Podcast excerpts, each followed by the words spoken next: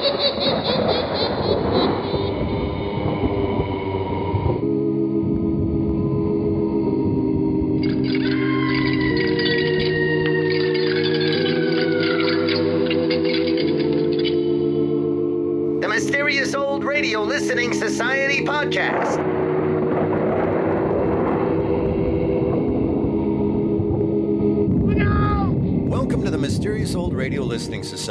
A podcast dedicated to suspense, crime, and horror stories from the golden age of radio. I'm Eric. I'm Tim. I'm Joshua. We love mysterious old time radio stories, but do they stand the test of time? That's what we're here to find out. This week, the Mysterious Old Radio Listening Society meets The Club of Dead Men, an episode of Nightfall from February of 1982. Nightfall was a supernatural horror anthology produced by the Canadian Broadcasting Company between July 1980 and June 1983.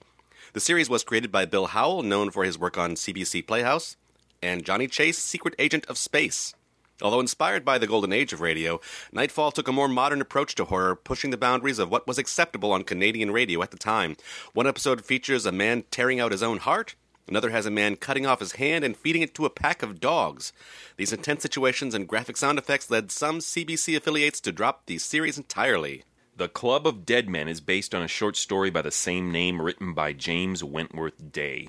Prior to World War II, Day had, for a time, been the personal assistant to Lucy, Lady Houston, and shared her support for Benito Mussolini, although he was suspicious of Hitler. Later, Day became an outspoken political figure and TV personality whose opinions were considered pretty racist and xenophobic even for the 1950s. He was also a ghost hunter, which may not surprise you after you hear this episode The Club of Dead Men from Nightfall.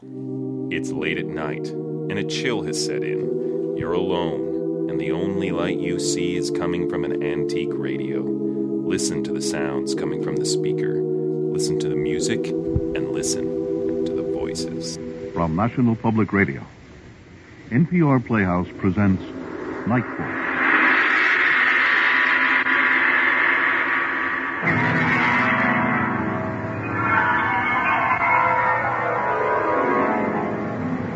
In the dream, you are falling, lost in the listening distance, as dark locks in.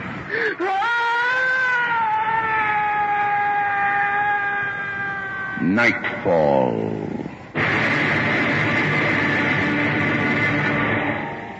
Good evening. Tonight we have a story in which you have to consider who belongs and who doesn't. Remember whether they're a member or not. The play, based on the classic short story by J. Wentworth Day and dramatized for Nightfall by John Douglas, is called The Club of Dead Men.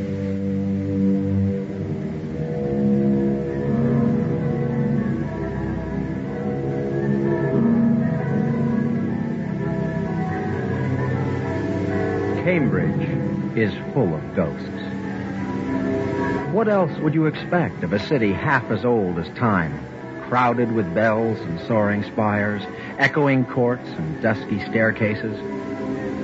Back home in Canada, I'd always loved the idea of ghosts, the way some people love the idea of war, until they get into one and see a man with his body in shreds and still moving. But I was lucky. For a long time, the dead avoided me. Too much white light for them in Canada, I guess. Not enough stairs leading down. But in England, of course, in Cambridge, that's another matter. My first morning in college, I really thought I had them at last. I set out to hunt them down like a collector specimens from another world, all ready for display. I didn't understand, you know. I never realized that their net was bigger than mine, and that they were waiting for me.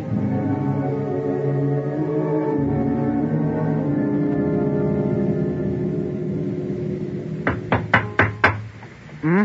Uh, uh, who, uh, who is it? Good morning, sir. Don't mind me, I'm just a bedder. Oh, you're the, the what? The bedder. I'll make the beds and tidies up your room like. Oh, but I, uh... Oh, now, never don't you worry, sir. Our young gentlemen from overseas, they take a bit of getting used to. Having a woman doing their rooms and them still in bed. oh, Lord bless you, sir. I'm old enough to be your mother. Here's your tea. Oh, uh, uh, thank you, uh, Miss... Mrs. Posset, sir. I'm Jim Warner, and I'm from Canada, not the States. Yes, I've heard. Oh, oh, my word. Had a bit of a spread last night, didn't you? the guys, uh, fellows down the hall decided my arrival called for a celebration. oh, they celebrate a pig in the master's garden, they would. Probably because they put it there in the first place. Told you all about their pranks and hijinks, eh? Well, as a matter of fact, we got talking about the local ghosts. I learned all about the house by King's College where the invisible squire plays the harpsichord. There's more ghosts in Cambridge than there's people living. And the best of them's right here. Here? In the college? Across the quad, in the room at the top of Cow Lane. Cow? No, no, it ain't a country road. Cow Lane is an old stone staircase at the far end of the cloisters and steep enough to break your neck too. What happens in the room at the top of it? Well, that's where they meet. The Everlasting Club.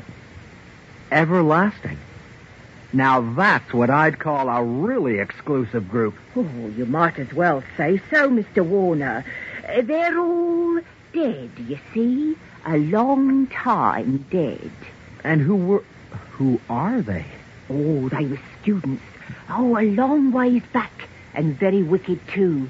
Every second of November, All Souls Night, that is, they're supposed to meet there. But the room's been locked up for years, and nobody goes to see. Not ever. All Souls Night. But that's only a few days away. Mrs. Posset, you've made a sale. I'm a ghost hunter from away back and never caught one yet. Do you think they'd let me spend All Souls Night in Cow Lane? Oh, for God's sake, sir, don't think of doing such a thing. Well, I, I shouldn't be telling you this, but, well, near 20 years ago, when I first come here, a poor young student gentleman, he thought it'd be a great lark to spend that night in the room. Yeah, and? Well, he must have got back to his own room somehow, because that's where he was found next morning. He'd shot himself. Well, that does it. Fraud or no fraud, I'm going to spend All Souls Night in that room.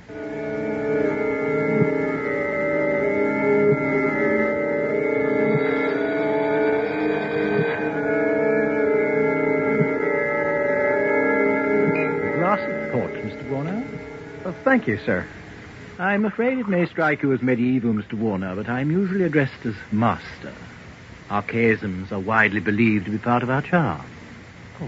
Thank you, Master. Mm, so you wish to learn all about the Everlastings, Mr. Warner?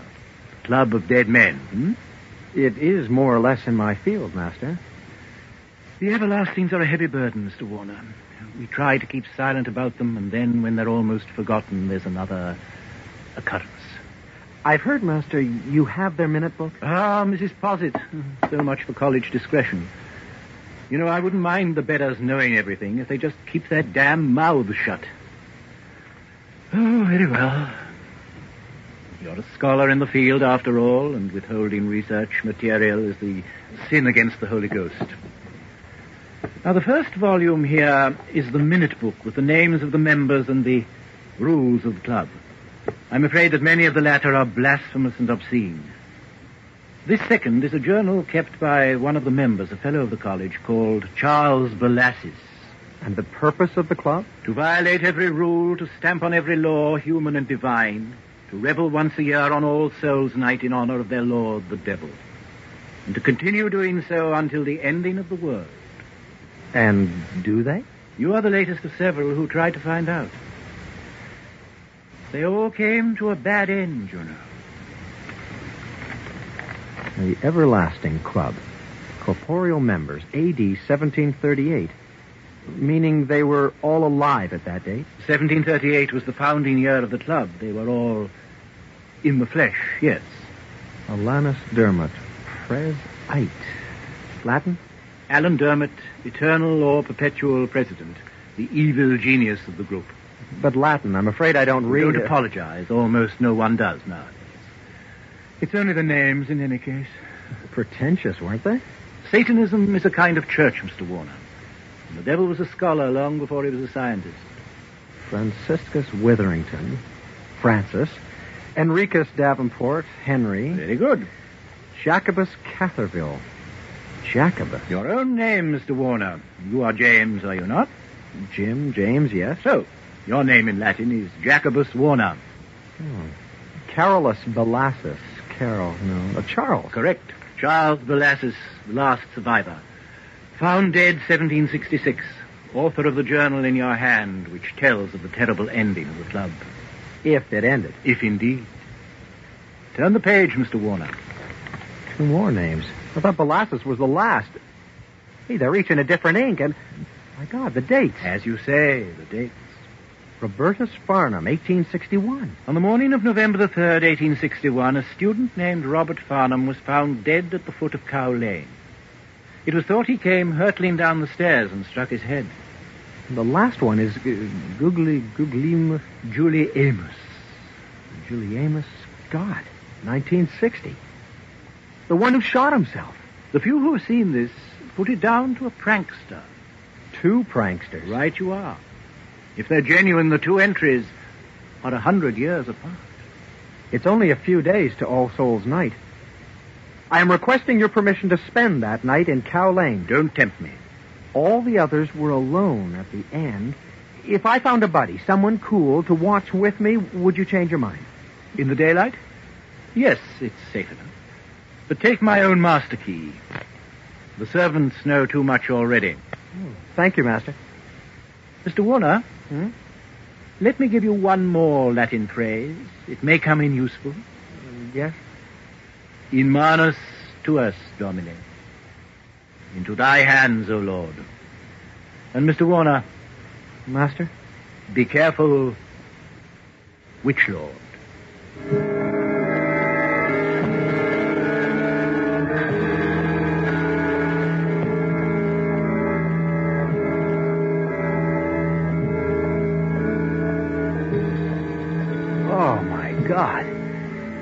Lane's more like a stone ladder than a staircase. Whew. Oh, boy. Half these old keys never work. What? The door's open. Hi. Welcome to the Everlasting Club. Come on in. Uh, well, this is a surprise. Uh, they told me this room was always locked. Uh, It is. Mostly. I got a key from one of the bedders. well, uh, hello. Uh, I'm Jim Warner across the quad. Just call me Bill. I made the mistake of admitting I was in the Marines once, and all I get from the Brits ever since is Boot Hill Bill. You're not from the States, are you? But Canada. Our great neighbor to the north. Uh, yeah, yeah. I know, I know. The mouse in bed with the elephant. The longest undefended psyche in the world. How about we forget all that crap and play it by ear? Yeah, you got a deal. Okay. Hey, and by the way, did did you say the Everlasting Club? That's why I'm here, man. You got the bug, too? Ooh, I got it bad. I'm into history. Started on the Hellfire Club, and well, here I am. Hey, man, history's my major. Yeah? Italian Renaissance. Oh, Ever heard of the infamous Academy? A guy called Pomponius? no, no, I never heard of him. The whole occult gig. Black masses in the catacombs. The Inquisition chased them for years. Oh, But at least the Academy and the Hellfire Club, once they went to hell, they stayed there. These guys are something else. Bill, do you think they really come back once a year? I don't know. Love to find out, though. I thought of wheedling permission to stay here the night they break out. When is it? November 2nd, the Feast of All Souls. Not Halloween? Two days later. Just as heavy, but more class. Gotcha. Anyway, I'm just auditing lectures here, and I don't live in the college. Fat chance the master would allow me to go ghost hunting after hours, eh? Hey, by yourself, no, but uh, I think I've got his permission for two of us. Uh, would you be interested? Interest. oh, buddy, you're going to have to tie me down to stop me. Fantastic. I thought we'd do it right. You know, long table with the glasses, silverware, candles, the lot. Think they can eat? Oh, all the more for us if they can. Right. This pad needs a real job done on it anyway. Would you look at it? Whew. What in hell have they been storing here? Dozens and dozens of, of chamber pots. Oh, no. They'll always be in England. yeah, ladies and gentlemen, in the heart of darkness, in the club room of the dead, we are walled up alive in thunder mugs.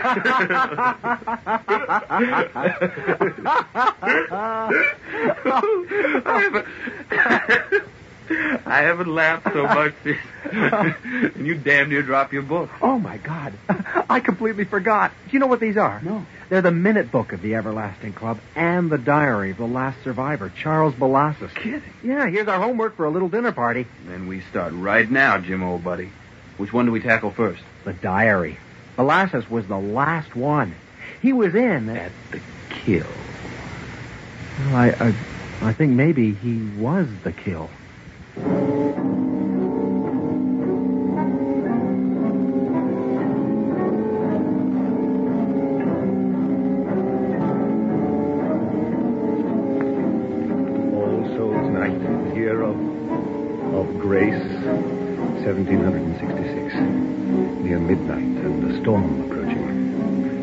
But a rainy dawn, I think. but it concerns me not, for I shall never see the morning. I write this for no future purpose of my own, but as a warning to those who may be tempted in a later age to the keeping of forbidden company. I am the last corporeal member of the Everlasting Club, and as such required tonight to entertain the others, should they wish to come. God help me, I think they will. The Everlasting Club began on All Souls Night 28 years ago, in 1738. It was an age of clubs. For dining, for dancing, for wining, for dicing. Why not then a club for devilry?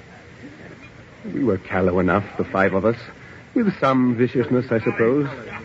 But not so bad as our president, the Honorable Alan Dermot, grandson of a duke. Great grandson, surely, of Beelzebub. Gentlemen, gentlemen, order by command of the President. Order. On this first meeting of the Everlasting Club, our esteemed secretary, Mr. Witherington, will read the laws of the Society for your approval. Mr. Witherington, we attend you. Thank you. One, this society shall consist of five everlastings, who shall be corporeal or incorporeal as destiny shall determine. Damme, I thought we were atheists, Dermot. Rule one smells of religion. Cannot a gentleman mock God, Davenport? Oh, uh, uh, very well. Rule 2.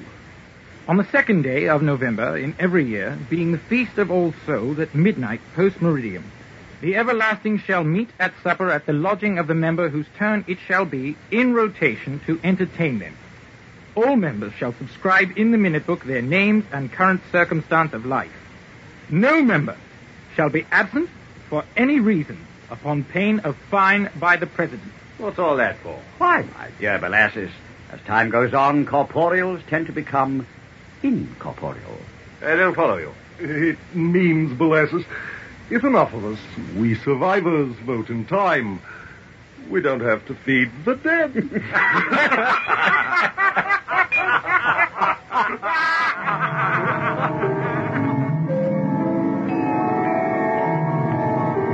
So we went on annually for five Novembers. Members were absent for good or bad reasons and were duly fined.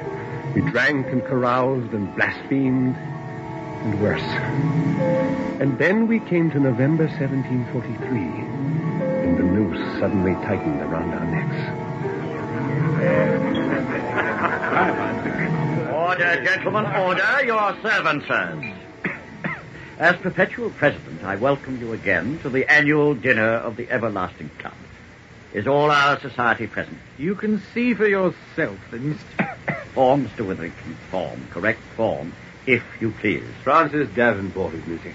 Find him, Mr. President. Mulct him. But has he not been serving with the army this last year? Irrelevant. The rules are the rules. There's a bloody minute book. Mulctatus. Per presidentam propter absentiam Henricus Davenport. I thought you were a trifle hasty, Mr. Secretary. if you be an everlasting, enter. Gentlemen, you're most humble and obedient. Well, Davenport, don't stand there with your cloak wrapped round you like a virgin in a brothel. Come in and sit down. Take some port. I thank you, Mr. President. I will take nothing, but am come in fulfillment of the rules. God, Davenport, you usually stink like a carter anyway, but this time you've surpassed yourself. And you look burnt. It is gunpowder, gentlemen. I have come post haste from the battle. My apologies for the odor. It's none of my doing. From a battle? In Cambridgeshire? Eh? From Dettingen, in Germany. In Germany? Well, how could you possibly? Davenport, take off that cloak.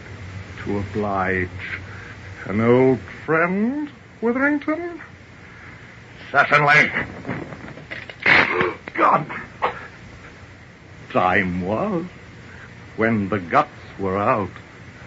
The man would die. A cannonball does not leave much, I fear. God have mercy on us. God have mercy on us. God have mercy on us. Belassis always was a milksop, I'm afraid, Davenport. My apologies. I think, Witherington, we had better cancel the fine.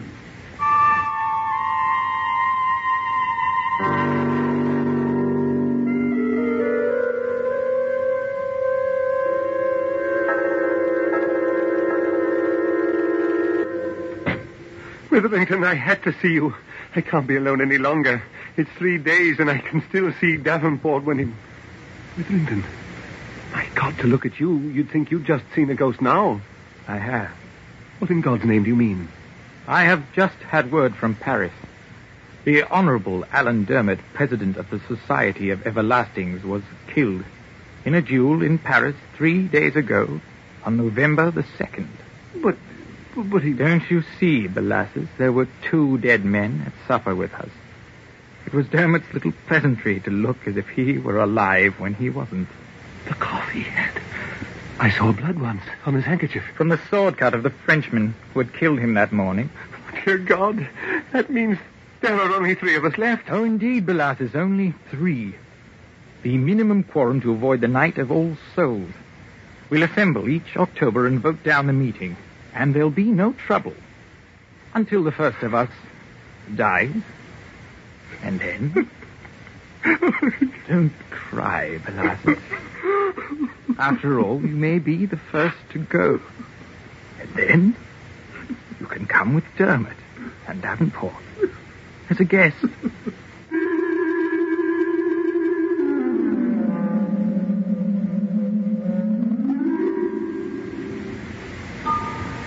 Good Lord. So that's how it happened. They must all three have lived to the last year. The minute book. Get the minute book. Look, January 17, 1766, this day James Catherville became an incorporeal member through hanging himself. Ooh, couldn't take it any more, poor bastard. And that tore it. No more quorum to cancel the supper. They had to hold it. And welcome their guests. 18 September 1766, this day Francis Witherington became an incorporeal member through an apoplexy. Signed Charles Belasses, secretary and sole corporeal of the Everlasting Club. Apoplexy. Might as well have said a fit. Witherington died of fear. And Belasses was sole host on November 2nd for a supper he had to provide. And opposite his name on the list of members?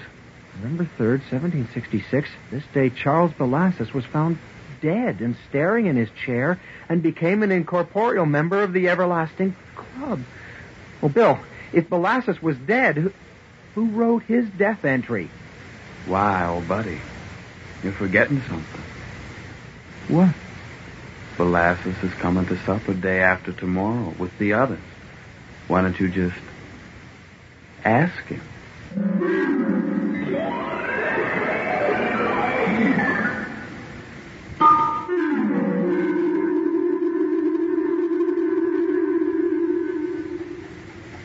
You look at that watch once more, old buddy, it's going to fall off. What time is it now? Three minutes to midnight. this is All Souls Night. It's a drag. Not a ghosty or a ghoulie in sight. Wait till the clock strike. Have you got the minute book ready for them to sign? Right here. Open below the last entry. The last victims, you mean? Robertus Farnham, 1861. Juliana Scott, 1960. Uh, oh, these damn candles are burning so dim I can barely see. Bill, there's another name. What?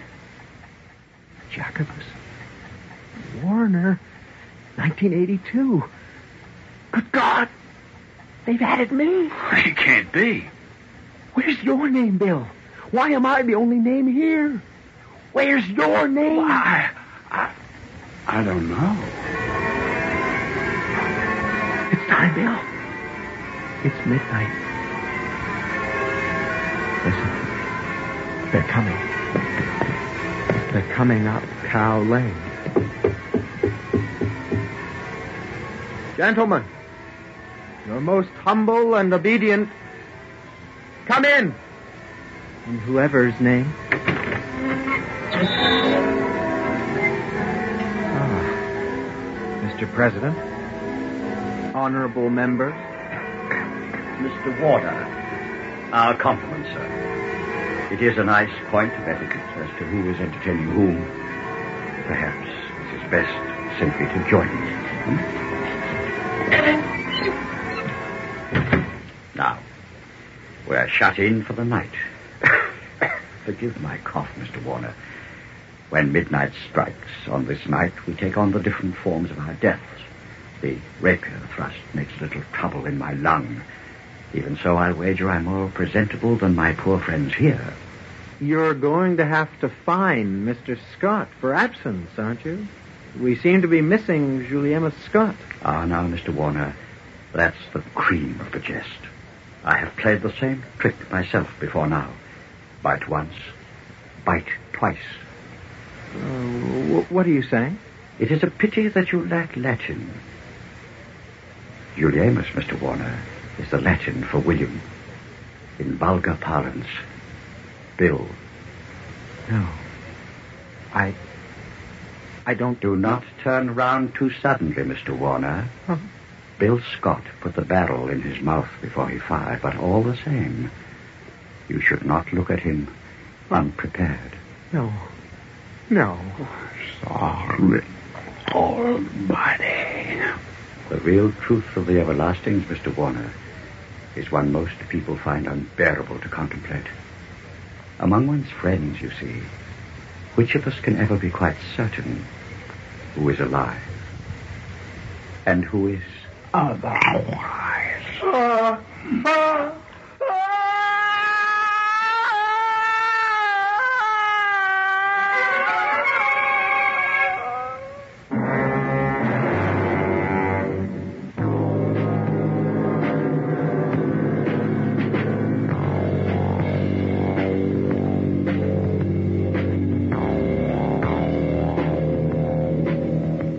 Just heard The Club of Dead Men, the short story by J. Wentworth Day, dramatized for Nightfall by John Douglas.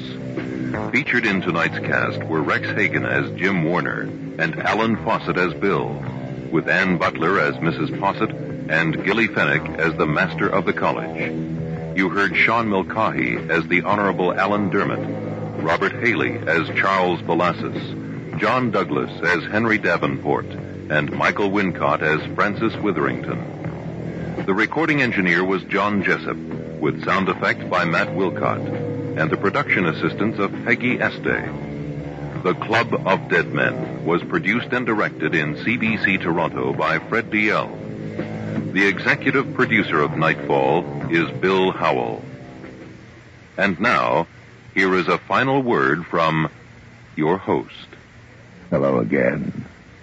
Next week's Nightfall asks you to keep your eyes peeled and is best heard with an inner vision. Let's Take a little walk before dinner. Can't see over this grass, can you, Snooper? Here, come on. Come on, lie down here, boy. Lie down. That's a good dog. So good, Snooper. Go on, lie down. You think I'd hurt you, Snooper? There's a good dog. That's a good dog. In the eye of the beholder, a new story of old-fashioned revenge. It stars Bud Knapp, Wayne Robson, Jeff Bowes, and Marion Waldman.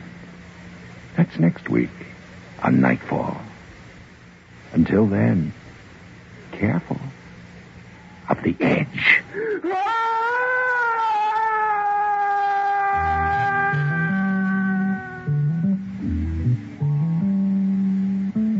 Funds for the distribution of this NPR Playhouse presentation were provided by the Corporation for Public Broadcasting. This is NPR, National Public Radio. That was The Club of Dead Men from Nightfall from February of 1982 here on the Mysterious Old Radio Listening Society podcast. Once again, I'm Eric. I'm Tim. And I'm Joshua. And that was Tim's pick. Tim bringing uh, Nightfall yet again to us. How many Nightfalls have we done? Two. Two. This is our second. Yes. Why does it seem like a thousand? There's obviously a lot to talk about off the air. We all looked at each other and giggled and said, "Nope, save it for the podcast." uh, there are some things I do like, and there's some things I don't like. But first and foremost, I just want to say the best part of this Nightfall was, as opposed to the other Nightfall we listened to, playing the Land of the Lost scary music during the actual episode and saving it only for the very end, playing traditional symphonic and ghost suspenseful and organ and not um, Not that- not the Doctor Who theme, not the Land of the Lost. We're looking for giant strawberries transition music. uh, Tim, why? This is an episode I heard. Uh, as I've mentioned before on the podcast, I do not come to uh, old time radio the same way that you guys do. I didn't listen to it as a kid. Uh, I started taking to it in the internet generation when it was there's podcasts out there. Here's a bunch of different episodes thrown together willy nilly, uh, and this was one of those that I listened to. I, I quite liked it with no sense of what show it was from or what decade it was from. So I knew it was on my list. I wanted to come back to that once we started doing the podcast. Uh, and specifically, I love just the setup of this club that obliges you to attend meetings whether you're alive or dead. I love the minutia of details that, as so long as three of them were alive, they had a quorum where they could vote to cancel the meeting, and that that somehow supernaturally affected the rules of who's coming back from the dead and when. I, I like that. Let's start at the top and work our way through. The lady that is the landlord of the room that he's renting, Mrs. Posset. is that what her name was? She's a bedder. I can only assume her first name is D. right. There are characters, and then there's that.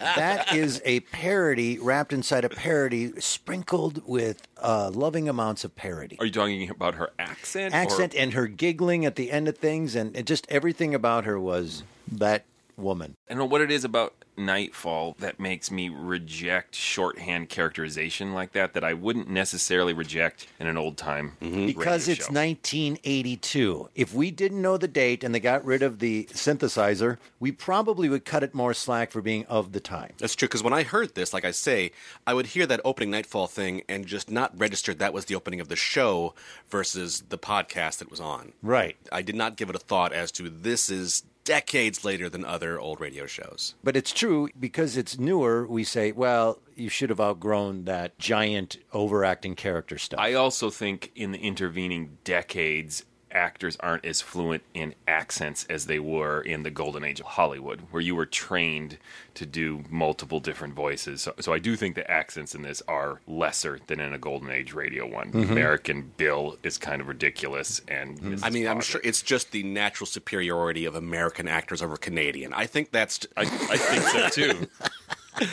oh wait, you were joking. Getting beyond the accent, I had to look up All Souls Night. I did not Oh, know wow. that was a thing uh, on November 2nd. Um, didn't learn much, except it's November 2nd? Halloween a few days later without the candy. the idea of this I like. There is a room where they met, the Everlasting Club, uh, where people who had ventured in there ended up dead, and I like a lot of things about it. Uh, like I said, the music didn't throw me off this time for Nightfall. I think the only real sticking point I had was it was ridiculously obvious that Bill was one of them. Mm-hmm. Yeah. You went up there, and he was already in there without explanation. You need to meet Bill somewhere else. or have a reason for him to be in that room because we just waited the whole time for Bill to reveal. Agreed? Yes. Yeah, it was really obvious. Yeah. And so as took the suspense out of it. As endings go, it was weak in that way because he just screams no or whatever. And I know he's gory to look at, but I'm unsure what's about to happen to Jim in the end. Other than we presume he's going to be killed or he's going I to mean, I- meet the same fate so- as Bill. Yeah, I suppose if Bill is the model of what's going to happen, he's going to leave that meeting and go kill himself in some manner in the next couple of days. I don't know. But that would have happened no matter what, according to the story and according to everything that he'd been told by Mrs. Posset and other people that that was what happened the last time someone tried this. So it was still a weird end. I was unsure why the fact that Bill was dead made this so horrible when they were sitting there and hoping and waiting for dead people to show up. Well, he's saying don't turn around, don't look at him, uh, prepare yourself because Bill ate a gun. Yeah. And so maybe I'm not following what you're saying, but that part is grotesque and horrifying ending because his head is off, his Yeah. face is off, or whatever. And he's trying to talk through it. And he's the trying to end, talk which is through very it. effective. Oh, yeah. he's just like, Oh. yeah, yeah, yeah.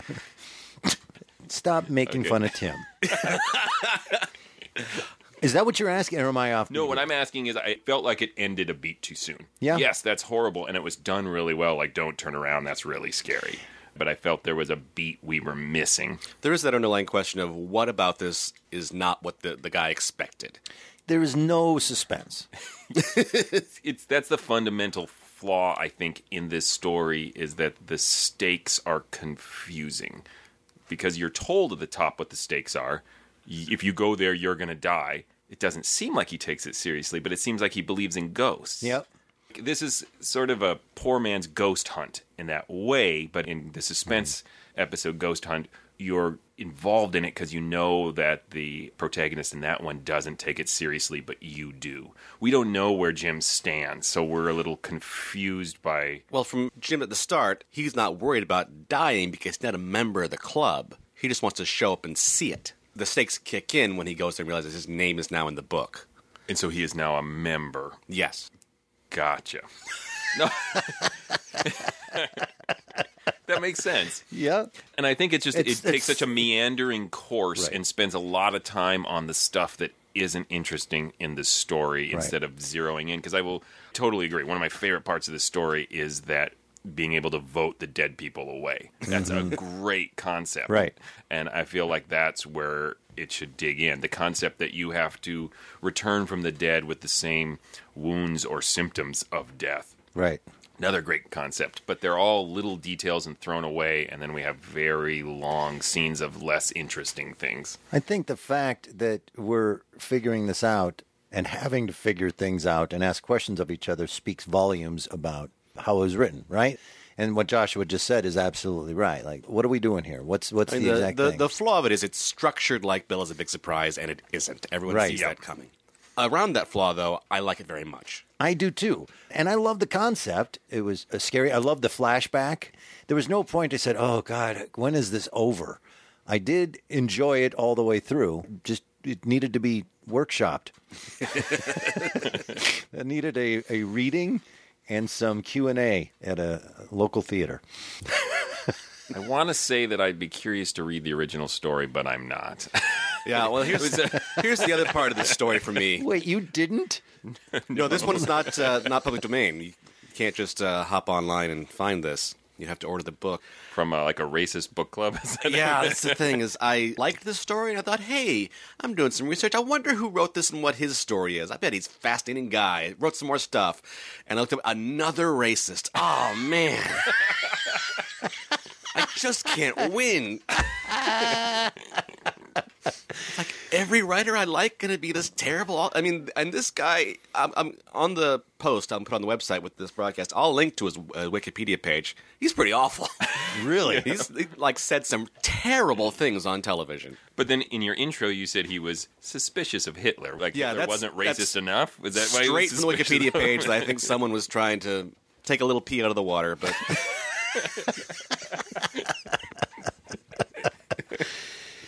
What, so what was this television show? He would just go it on was and some rant? political television where he was, I, I guess, the designated reactionary. That is my new improv club name. like they just we want somebody who's really crazy extreme right politics just to hear that person's opinion and they did wow but he was also super uh agrarian I don't- doesn't convey the right thing but it's in british politics i guess people who are really into rural issues as opposed to the city folk Right. So farming. that's the word There was a, a, a moment where uh, Bill and Jacoby, or whatever his James, name was, James, uh, became friends really fast, by the way. And they're up there and they met, and he's not bothering to ask him ever what he's doing in the room. but then they said something that might get, you know, huh. And they had a laugh that went on for 25 seconds. I wrote that down. too. There's a lot of unearned laughter in this script. I, I said, all right, all right. It wasn't that up." funny. Relax. You're trying too hard to be a friend. Yeah, yeah. Although the same could be said about me reacting to Tim. Hey. hey. So apparently, these ghosts can appear without their death symptoms I for some to- time, or it's only on All Souls Day when it strikes midnight. yes Yeah. the, the mask falls away and you're all Yeah, gooey and yeah. Instead of the carriage turning into a pumpkin, your face falls off.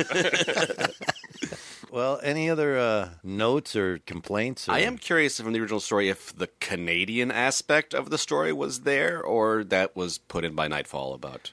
It seemed like it might have been a Canadian joke. How many times Jim has to say, "Actually, I'm Canadian"? it's like it feels like six or seven times. He's like, I, "No, I'm I'm Canadian." So they've been dealing with that for a long time. Yeah.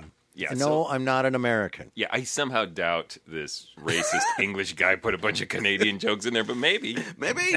Uh, no. No. That was for the CBC. Because it has to have Canadian content, doesn't it?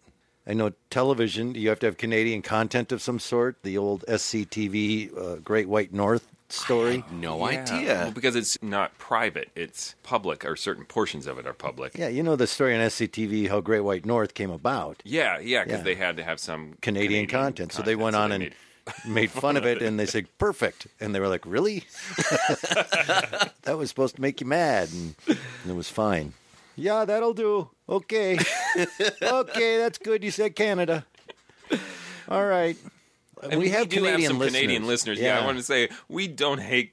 Canada. No, no. Are you kidding me? You first of all, you got health care. Second of all, your prime minister's good looking and seems nice. you seem to have it all together. Actually, That we don't have to have Canadian content on our podcast. we don't. We do it as an added bonus, Just in case they take over. or we want to move there. right? I, I wouldn't say classic. I like the concept. I enjoyed it. I, how old were you when you first started listening to Nightfall? oh, this was like in the past five years or so. Okay. Forty-five. Yesterday. So uh, it had good moments, but I think this confusion that we're talking about of what's going on now is its pitfall for Nightfall. I think Nightfall's big trick is that it feels like old time radio, but because it's done in the 80s, it can be more adult, it can be more violent, and can have visceral stuff in it, like a guy trying to speak through his gunshot wounds in the face, and just be more horrifying. And so it always has a sort of shock value to it somewhere, and I think it successfully has that. I just think the story needed to be trimmed or refocused a little Yep. bit. Tim, you talk in the beginning both times about these episodes where they almost got kicked off the air. Man cutting off his hand, feeding it to a pack of dogs, things like that. How come you don't bring those to us? how, how come we don't get to hear the ones that got him in trouble? I mean, gurgling, jawless guy, tongue waggling loose out of the bottom of his skull. I mean, that's pretty good, right? You're right. It's pretty good. What do you think, Tim? I'll admit I'm biased just because the whole concept, the Hellfire Club, the uh, infamous Academy, these are all interesting things to me in just sort of a personal uh, hobby way. no, that sounds like I have really I have a personal little club of people who do immoral acts. I haven't told you guys about it. Um, well, well, yeah, I want to be in. so I totally recognize its flaws. It's not a classic, but I have a, a lot of fondness for it. I hear you. All right. Thanks so much, everybody. Tim, if they want to learn more, hey, please go visit ghoulishdelights.com. Uh, that website, you'll find other episodes of this podcast. If you want to get a hold of us, you can contact us through that website and make suggestions for things we should put on the podcast later. Hey, and we also want to recommend a new podcast that we are listening to, and that is one called Breaking Walls. And it is a podcast on the history of American radio drama. And we don't plug other shows lightly here. I don't think we ever have. nope, But first time. um, this is a really cool podcast, and I think our listeners would be interested. It is a basically a radio documentary that is going to move through the entire rise of the old radio networks, the growth of programming, through the depression, through the decline of radio and the growth of TV, and even forward into what's going on currently on the internet for reviving dramatic radio. So uh, give that a listen. does the documentary end with one of our episodes? Like we're going to negotiate. And iTunes? Yeah, go to iTunes and write a review. We love reviews on iTunes in case you haven't noticed. I actually just read them for the first time. Oh. I didn't know they were there. I accidentally found. Did we not mention to you that there's reviews? No, I just didn't know how to get to them, and then it was an accident. I found them, and I'll just say it's like thirty some, right? And Yeah, people are it's really nice. Yeah, yeah. People are really nice. Thank you. That's really nice things you wrote. Uh, I don't know how you have the time to do stuff like that, but sure, thank you. All right, who's got the next one? uh, next time, it is me, and I am bringing an episode of Escape called Evening Primrose. Until then. Out!